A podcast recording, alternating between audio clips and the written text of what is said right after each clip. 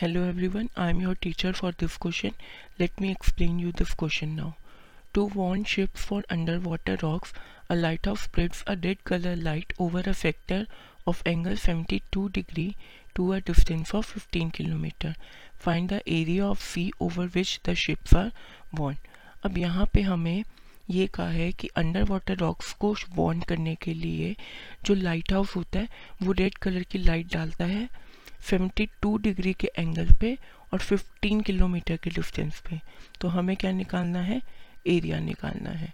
तो एरिया का मेरा फॉर्मूला होता है pi r square theta three sixty degree pi की वैल्यू मैं डाल दूँगी ट्वेंटी टू अपॉन सेवन यहाँ पर रेडियस मेरी क्या हो जाएगी?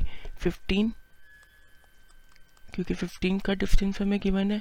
एंगल मेरा गिवन है seventy two upon three sixty इसे मैं फर्दर सॉल्व करूँगी तो ये हो जाएगा three hundred fourteen into forty five by hundred तो मेरा फाइनल एरिया कितना आ जाएगा? One forty one point three kilometre square I hope you understood this explanation thank you